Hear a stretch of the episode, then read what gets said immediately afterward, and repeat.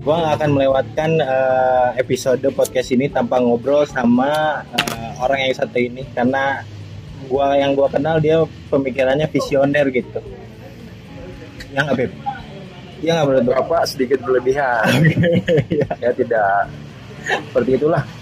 Ya langsung aja Beb perkenalan- diri Beb. Ya, sebelumnya saya mau makasih dulu nih buat Bapak Samrobi Sopian udah ngundang saya ke podcast inilah sekedar sharing aja sih. Iya. Gitu. Karena di podcast ini Pip namanya juga kan podcast pingin pintar. Jadi pingin mengulik lah istilahnya hal-hal yang bermanfaat dari uh, hasil obrolan ini gitu. Pip. Betul betul betul. Ya sebelum juga makasih buat sponsor nih. Iya. Jadi asal kalian tahu aja nih Iya. Podcast pingin pintar kalau di tuh P3 Iya, benar. nggak? Nah makasih buat partai P3 udah eh, ngasih modal buat nyewa kopi Iya. ini nyewa tempat hari ini gitu. Ya karena gue cukup kenal dekat lah sama ketua umum P3 Hmm, siapa tuh? Maruf Amin. Ya. Seperti biasa Pip. Uh, apa namanya podcast ini kan membawa masalah yang harus dipecahkan Hmm. sama apa namanya sama bintang tamu lah di- didiskusikan lah gitu Pip. hmm, betul. dicari jalan keluarnya. Kebetulan nih eh, masalah yang ada di kalangan anak muda sekarang adalah terutama yang sudah berpenghasilan ya. Hmm, Mereka sudah berpenghasilan, sudah ada income tiap bulan, tapi bingung gitu, Pip, mau mau dikemanain duitnya gitu. betul. Tadi mohon maaf nih Pak. Ya. Tadi kan nyata Bapak kan saya perkenalan. Ya, Saya belum berkenalan ini. Kasihan dong para pendengar. Silakan. Pengen tahu. pengen Iya. tahu pasti ya Iya, sosok betul. Afif itu seperti apa. Iya, iya. Kenalkan nama saya Afi Abdul Rahman. Biasanya dipanggil kalau teman-teman dekat sih bisa manggilnya Fabregas. Oke. Oh, Fabregas. Kalau di, kalau di rumah dipanggilnya A- Afif. Ah, Afif. Karena gue campuran Sunda. ah, Ada Portugal dikit. hmm, benar-benar. Fabregas dari Spanyol. Kanan baru ya. nih. Hmm, Gimana Pip? Apa eh, kesibukan lu apa Pip sekarang Pip? Sekarang sih lagi eh, sibuk-sibuknya main Mobile Legend. Mobile Legends. Nah, Seperti yang gua kemarin bicarain, Mobile Legends kan nggak ada manfaatnya tuh. Betul, emang ada manfaatnya. Ya. Saya juga sekarang udah di uninstall sih. Oke, jadi nggak sibuk lagi Mobile Mas. udah nggak sibuk sih. Sekarang ya kerja sambil kuliah aja gitu. Oke, udah cukup segitu ya. Udah cukup lah gitu Ya lah. orang juga nggak pengen kenal-kenal banget sih Iya, sama lu. pokoknya kalau manggil gua Fabregas dah. Ya oke. Oh. Kalau di kalau di jalan ketemu Pak Bregas, Pak Bregas, Ah, insya iya. Allah nggak akan nengok sih. Iya, nggak- nggak lucu anjing. Ya itu dia. Balik lagi Pip ke permasalahan awal. Kita udah punya income tiap bulan. Punya income, punya income, tapi bingung gitu Pip dari mana eh, eh, mau disalurin ke mana gitu income-nya Pip. Betul. Istilahnya income itu kan harus dibagi, istilahnya eh, kebutuhan pokok, main, Betul. sama menabung gitu. Eh, sama berbucin. Nah itu dia. Kalau bagi yang punya. Betul. Kalau nggak punya ya sewa. Iya.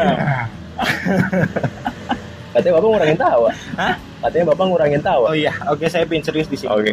Terus eh, istilahnya mena- eh, di bagian menabungnya, Pip, part Hmm. menabungnya. Menabung yang efektif tuh gimana, Pip? Menurut lo?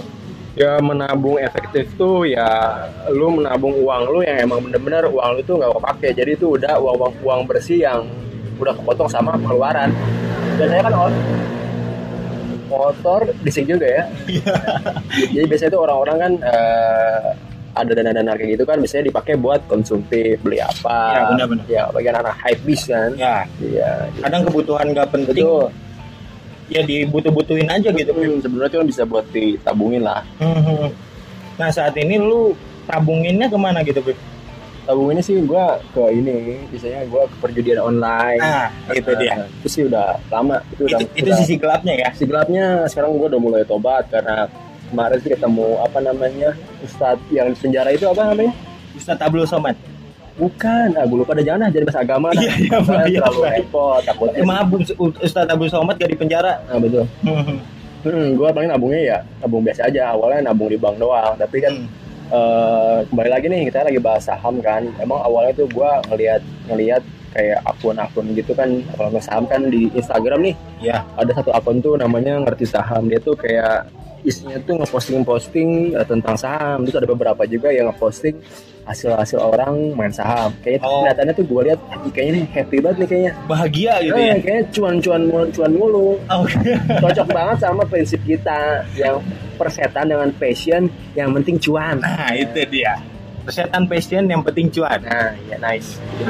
nah itu gua mulai ya biasalah googling googling terus nyari di YouTube videonya video-videonya lah penjelasannya kayak apa Hmm. gitu nah kesannya tuh eh apa namanya kebanyakan tuh ngebahasnya tuh dengan pembawaan yang serius gitu sih Bing. kayak kesannya tuh yang denger tuh kayaknya ini tuh saham tuh kayaknya buat orang-orang kaya dah kayaknya Buat ah, orang-orang berpendidikan Oh, gitu. terus kayaknya ini kayaknya butuh dana gede dah kayaknya butuh jutaan rupiah atau puluhan juta lah gitu Hmm. ya setelah gue pelajari ya nggak seperti itu ada juga ada beberapa nanti yang mungkin kita bahas ada beberapa eh, saham sekuritas yang menawarkan dana awal ya ada juga yang 100 ribu bisa mulai main saham Oh, berarti stigma kalau saham itu perlu dana yang besar itu bisa dipatahkan lewat bisa pembicaraan dipatahkan ini. betul nanti kan ada bahasanya juga lah Mhm. nanti Nah, sebelumnya Pip, kan lu main saham nih. Hmm. Eh, buat orang-orang yang belum ngerti gitu, Pip. Hmm.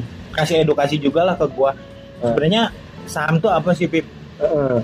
Jadi eh, saham itu sebelumnya saya mau ini mungkin ya Pak eh, mau disclaimer dulu lah. Nah, Bapak kan disclaimer Bapak kan bilangnya saya expert nih.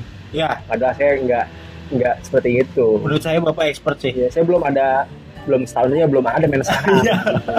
Jadi saya terlalu sedikit terbebani gitu kan. Kebetulan Pak saya kekurangan bintang tamu, jadi yang ada aja lah gitu. Oh, saya ya, anggap siap, expert siap, gitu, Pak. Siap, siap, oke, oke. Gitu kan. Ya, itu Pip. Apa eh, saham tuh apa sih supaya masyarakat awam tuh bisa tahu, kita semua bisa tahu gitu, Pip. Oke ya sebelumnya kalau misalnya nanti ada pendengar yang mau udah expert beneran nih ya Iya.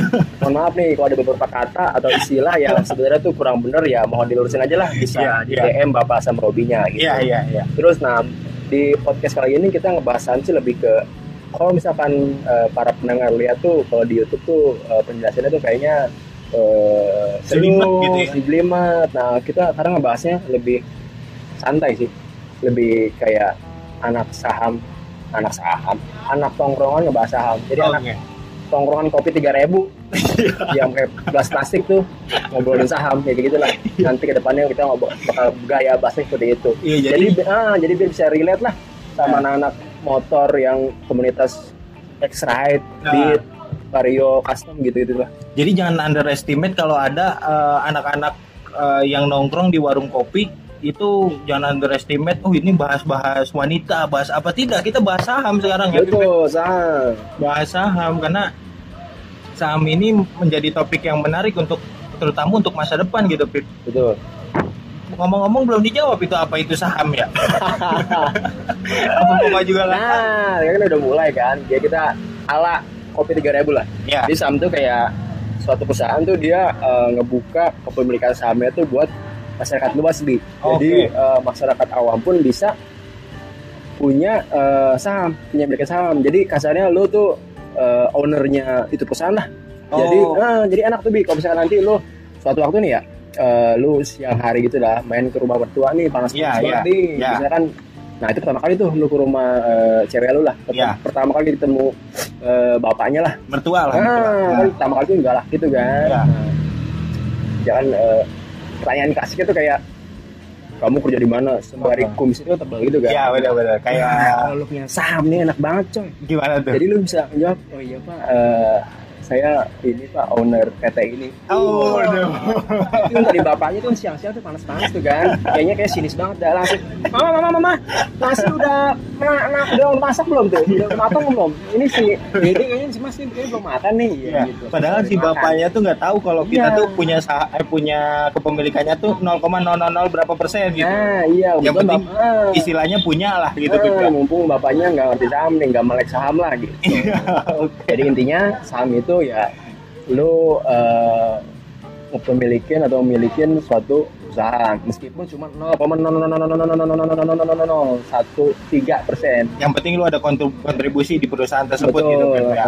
Ah. Oke, benar-benar benar. Nah, Pip, supaya gue bisa disanjung nih sama calon mertua, Pip. Hmm. Gimana cara gue mulai saham nih, Pip?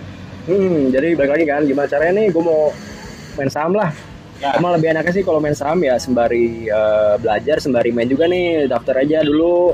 Lagian lu kalau daftar awal juga, misalkan lu nggak dimainin tuh, Hah? ya uang lu ya tetap aman, nggak bakal berkurang kok. Oh, Gitu. Jadi jadi nanti ntar lu di sana bakal harus punya eh, akun sekuritas, Bi.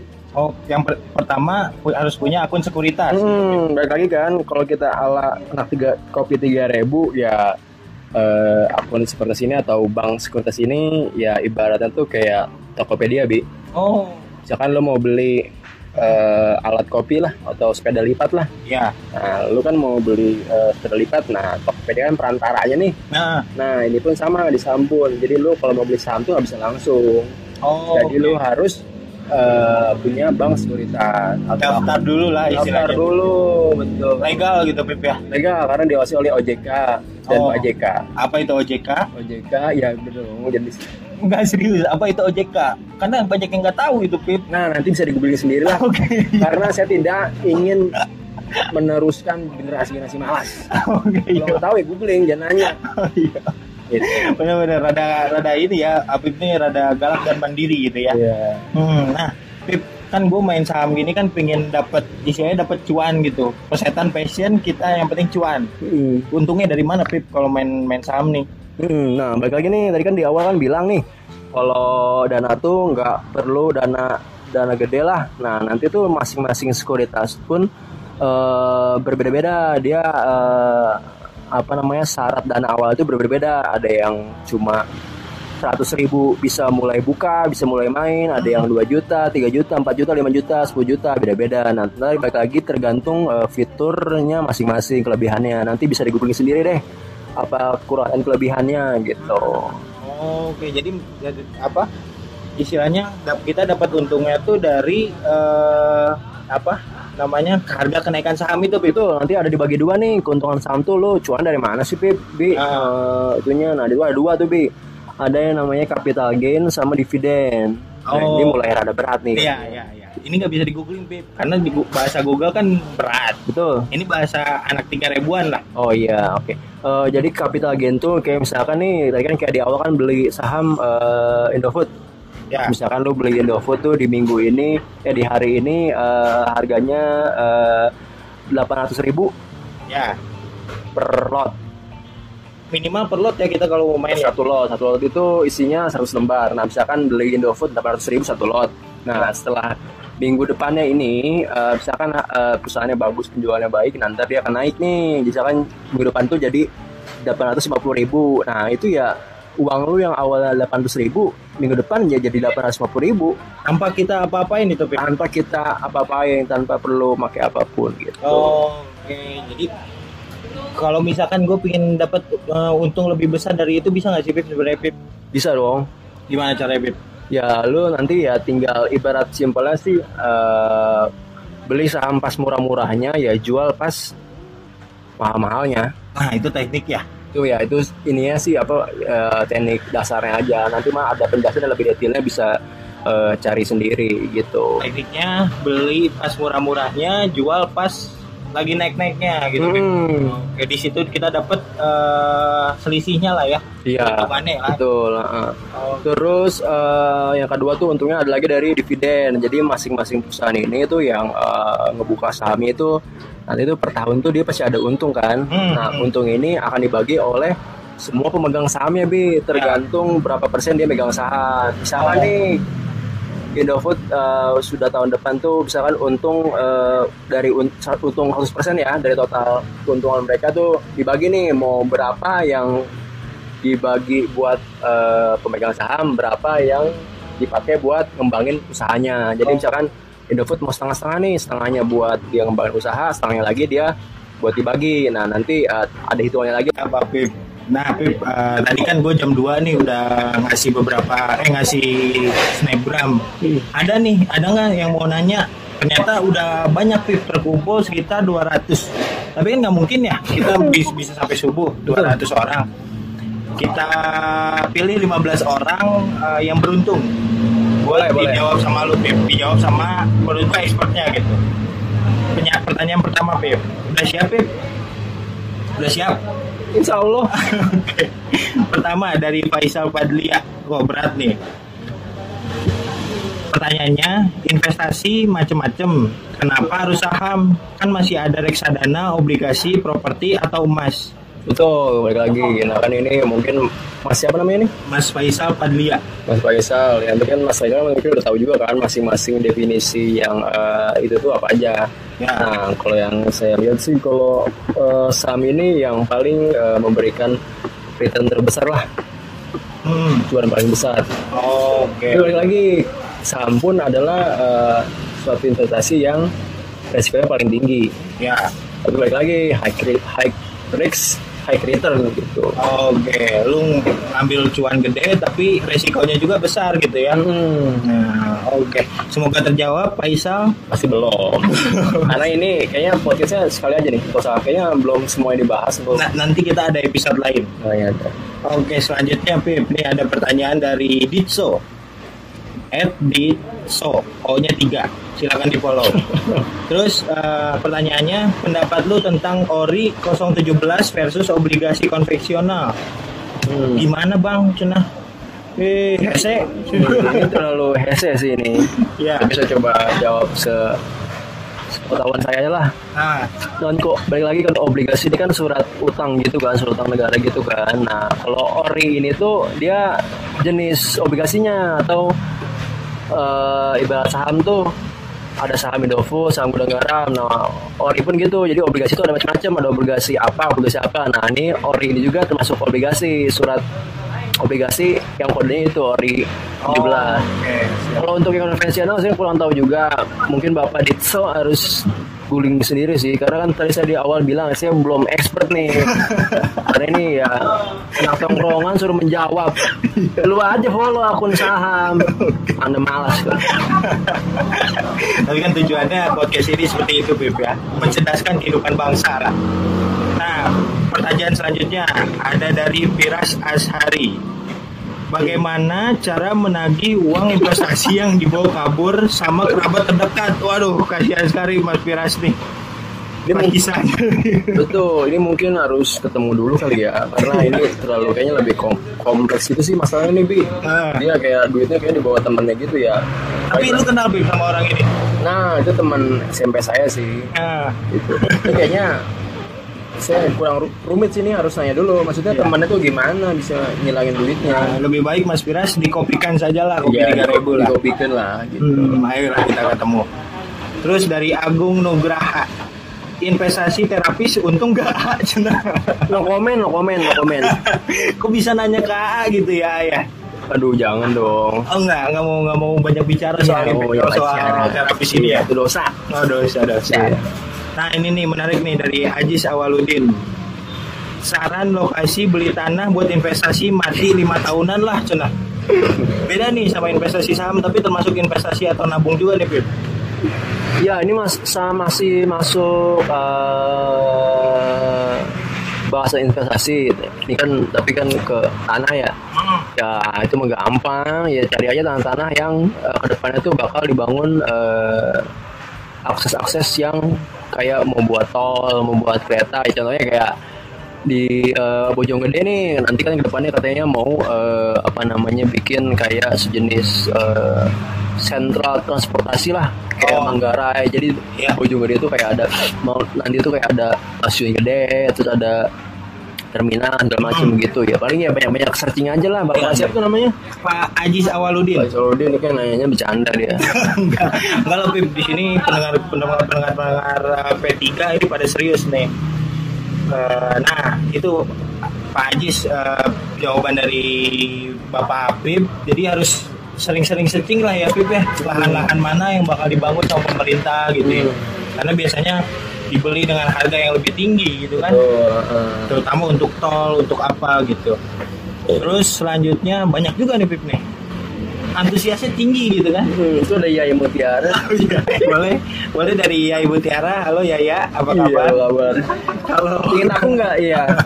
Apa ini ada pertanyaan. Kalau invest dalam bentuk solawat setiap hari bisa bikin kita jadi apa cenah bisa bikin bisa bikin jadi apa gitu Pip bagus sih ini nih eh, jadi ya simple aja jawabnya masuk surga Nah, itu dia. cukup dah Menjadi istri soleha juga bisa menjadi masuk surga gitu Iya, ya. mumpung Awabi masih jomblo. Iya. Tadi sih gue potong lah kalau tahu caranya. Iya. Terus dari Rijal Bre. Ini eh, anak muda milenial nih Rijal Bre nih. Iya, tadi Rizal Ble ini pas Bapak habis update snap gembang rada biadab itu, Rizal Ble request pertemanan Instagram. Oh iya. Saya lihat, oh ini yang kemarin ketemu saya nih. Yang kita mau cabut jadi datang. Alhamdulillah kan. Iya, alhamdulillah masih ada rokok. Nah. sempat dulu lah. Sepatu gitu. Mohon, mohon maaf nih ya. Nah ini rada kepo juga nih Rijal Bre. Minimal berapa persen keuntungan berinvestasi yang menguntungkan cenah? eh persentasenya juga eh balik lagi nih ke nanti lu beli saham apa. Jadi kan misalkan logikanya gini nih. Rizal Bre ini panggilnya siapa sih? Ijal, Ijal. Nah, misalkan lu nih Jal, lu beli saham tadi tadi kan Indofood. Indofood tuh kan eh, misalkan harganya 800 ribu. Nah, eh yang, yang gampang 100 ribu dah, biar gampang hitungnya. Nah, 100 ribu. Nah, eh, minggu depannya tuh jadi 150 ribu. Lu untung Ya. jadi 5% kan? Ya. Nah, ya gitu aja. Jadi nggak bisa pastiin nih untuk persennya itu berapa. Tergantung lu pinter-pinter analisa secara fundamental dan teknikal gitu. Oh. Itu belum dibahas tuh, Pak, tadi. Teknikal itu. Itu kita, kita Soal fundamental dan teknikal Nah, itu. kita belum bahas teknik bermain saham seperti apa. Boleh dijelaskan di sini Pip sekalian Pip untuk Rijal Bre ini. Oh, ya, jadi Pak Rizal ini nanti kalau, mau presentasi yang besar ya nanti harus eh, belajar tek- eh, tekniknya bermain saham ada fundamental sama eh, analisa teknikal. Nanti dipelajari itu dengan bener tuh ada ilmu-ilmunya biar bisa nentuin eh, saham apa nih yang harus dibeli dan saham apa yang harus dijual gitu. Nanti Oh. bisa nentuin ya untungnya persen berapa gitu. Kalau fundamental sih lebih ke eh, lebih ke manajemen perusahaannya, terus kayak keuntungannya laporan lebih ke inilah simpelnya ke laporan laporan keuangan dia ya Sama siapa pemegang saham terbanyak di situ meren ya tidak ngaruh tidak ngaruh. tidak ngaruh Oh, iya. gitulah pokoknya. Simpel gitulah dia lebih ke laporan keuangan sama eh, manajemen perusahaannya lah. Oke. kalau teknikal dia lebih ke jadi kan kalau saham itu ada eh, grafik-grafiknya. Hmm. nah itu ya lebih ke analisa grafik sih itu eh, yang kalau yang expert sih udah hafal so ada hitungannya tapi balik lagi di saham itu ada yang pasti jadi harus ya benar-benar siap-siap aja udah Yang penting pesan buat Rijal Bre yang penting eh, cobain dulu berani memulai Ah, aja bener-bener dulu. Untung rugi ya urusan nanti lah sambil belajar gitu kan. betul Terus selanjutnya ada dari Fahrian Nur. hmm. Bagaimana cara melulukan si dia? Oh ini termasuk investasi masa depan ini. investasi romantis namanya Investasi, investasi romantisme. cara melukan si dia iya gampang banget anda cukup eh, nggak perlu melakukan hal aneh seperti ini nggak perlu nanya kan lagi bahas saham ngapa jadi bahas perempuan kan aneh kan ya cara menerkan dia anda stop jadi orang aneh Oke. Jawaban yang sangat sangat sangat singkat Iya. tapi jelas gitu kan. Jelas. Stop jadi orang aneh. oh saya tumpah Oke. Lalu dari Andinato Ariana Paneri, investasi terbaik buat di akhirat. Oh, Masya Allah, tabarakallah kata orang-orang IG kan gitu. iya Masya Allah, tabarakallah. hmm. Gimana Pip? Bisa jawab Pip? gampang Gimana tuh? simpelnya sedekah Sedekah Jadi, saja ya? investasi ada investasi sama investasi sedekah karena sedekah itu eh, kalau ibarat marketing itu mempo-kan rezeki yang inden. Itu sedekah. Kalau definisi saya ya kayak itu sedekah itu kalau misalnya lu ngerasa rezeki lu nggak datang datang nih ya lu kurang sedekah. Benar, benar, benar, benar, benar. kalau misalnya ada pengamen nih atau diminta-minta ya apa salahnya sih ngasih seribu dua ribu rokok lu Iya, iya. sebatang lah bagi lu ya nggak berapa tapi untuk bagi dia ya lumayan Karena dengan sedekah kita rezeki kita ber- bukan berkurang tapi Betul, bertambah gitu. investasi lebih baik lagi bi Benar, benar, benar, benar. Itu ya Adinato ya, jangan Betul. lupa bersedekah. Hmm, saya juga pernah nih waktu bulan Hmm. puasa nih. Ya. Waktu sih lagi lagi ini sih dibilang ya lagi melenceng-melencengnya lah. iya. Zaman puasa saya tidak puasa tuh. Oh iya. Semua orang tahu kok kecuali orang tua saya. Iya. nah, waktu jalan puasa itu lagi zaman Euro. Oke. Hmm. Nah, pegang mana tuh? Saya kebetulan megang Portugal dan pas itu lagi eh, 16 besar kalau nggak salah. Ah, iya, Saya iya. kocokan Portugal. Pas banget lah jagoan saya tuh. Ada Cristiano Ronaldo sama Nani. Eh, eh, eh. terus kan sudah Portugal nah di bulan puasa tuh bulan puasa saya ke warteg tuh Iya. nah entah kenapa tuh warteg biasanya sepi rame tuh Oh iya. nah gobloknya saya itu makan dibungkus bos Oh iya. Di, dibawa ke rumah. nah saya pas saya keluar warteg kok dibungkus dong saya makannya di mana Iya. nah saya bingung tuh terus saya beres pulang kunjungan lah isi Hmm. customer dan marketing kan saya nah saya isi bensin lah tuh bensin udah habis nah di pom bensin tuh saya ketemu eh, kayak eh, yang eh, minta-minta lah Iya. fakir miskin lah Iya. gitu. nah saya tuh ada rasa ya sih emang saya dasarnya tuh orang baik kali ya Iya, iya. kayak teng kayak orang kasihan banget nih. Terus gue punya nasi bungkus nih belum dimakan nih. Hmm. gue kasih aja apa kali ya? Gue kasih dah tuh. Oh. akhirnya gue tetap nggak puasa sih. Soalnya ngerokok juga sih ngomong ngopi. Iya. tapi di situ malaikat bingung juga Pip nyatetnya Ah. ini niatnya jelek Betul. tapi dikasihin ke yang butuh. Betul malaikat baik sama jahat. Berdebat. Lu aja yang nyatet dah. Enggak lu aja. Lu aja dah gue bingung kan ke mana? Gitu lah pokoknya gitu. Nah singkat cerita gue kasih lah tuh nasi bungkus nah Hmm. Taunya euronya tuh yang juara siapa? Portugal. Mantap. Saya dapat 600 ribu high risk high return. Risknya tuh saya dosa tapi dapat 600 ribu tapi nggak beli contoh lah ini. Iya iya. Istilahnya itu pengalaman buruk lah. Iya. Mulai ditinggalkan kan Pip. Udah enggak, udah enggak ya. Udah enggak ya? Oke. Itu ya Adi ya. Hmm. Ya, diambil yang baiknya, dibuang yang jelek yang jeleknya ya dia. Iya, pokoknya sedekah ya dia gitu. Hmm. Lalu selanjutnya ada Oh Berli. Menurut Agan, instrumen investasi gaib apakah yang cocok di zaman sekarang? Mohon pencerahannya, cenah. Investasi gaib, nah saya kenal pribadi Bapak Berli juga sih sebenarnya sih. Iya. Dia punya kawan yang bisa mohon maaf, Iklan dulu nih ada motor. Iya. punya teman yang bisa lihat. Nah, Iya. itu Bapak kalau pinter-pinter, kalau emang otaknya cuan, ya Bapak bisa bikin akun YouTube yang review-review setan. Oh, Oke. Ya kan, dapat untung nggak Bapak? Dapat lah. Tapi Bapak, mungkin teman Bapak merasa dimanfaatkan, jadi Benar ya gitu. Pokoknya itu lah, itu cuan tapi kan. Ih, jawaban cerdas benar itu. Investasi gaib maksudnya eh, jawabannya melenceng tapi bener gitu investasi gaib Iya. dengan bikin YouTube review Setan. setan Iya. gitu kan bentuknya seperti apa Nah, lokasinya di mana Temennya Bapak bisa lihat sekalian enak gitu. kolab lah kolab kolab Oleh oke ini terakhir nih Pip nih karena kita sudah berkeringat gitu kan Nah, sudah sebenarnya ini udah ulang-ulang take nih sebenarnya. dengan Iya, dengan, kondisi- segala kejadian di duniawi ini lah. iya kopi jatuh lah Iya, hari udah harudang lah ngeblank lah. Iya, Gitu. oke. Emang Terakhir masih nih. baru lah. Hmm, terakhir nih Pip. Gimana dari Yogi Dritama? Gimana cara investasi yang nyantai aja? Modal nggak gede-gede banget, tapi nggak ganggu pekerjaan tetap. Bagus sebenarnya ini dia pinginnya duitnya bekerja untuk dia gitu. Nah, ini pertanyaan yang simple dan solusi yang simple. Ya apa tuh? Googling aja udah. Oke, gue. Banyak kok ini enggak terlalu rumit kok. Ini- Tapi ya saran saya ya googling aja pasti ntar anda kalau searching Hmm, investasi mudah modal kecil pasti muncul semua tuh Google tinggal Iya. bukanya satu-satu pasti yang muncul pertama itu dari Rico Huang. Ah, Pasti. wah terus ada lagi sukses before 30 Ah, Oke. gitu Gila, terima kasih Pip karena sudah berkeringat sekali. iya Saran gak Pip untuk atau ada usaha yang lu mau promosikan Pip?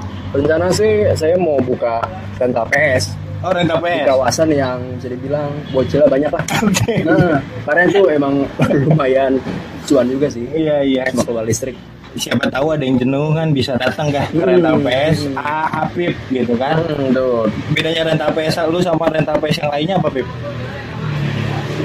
rental PS gua sama rental PS lain Ya. rental PS gua lebih ini sih lebih eh, nyaman jadi gua pengen ada konsep tuh kalau lu main sendiri nih pengen main PS nih tapi ada temen nih Ya. nah, nanti gua bakal nyediain orang-orangnya nih yang bakal dilawan ya minimal ya guanya lah yang jaganya Oke. gitu Jadi dijamin gak akan boring lah. yang bukan boring Oke siap siap. Ada lagi Pip?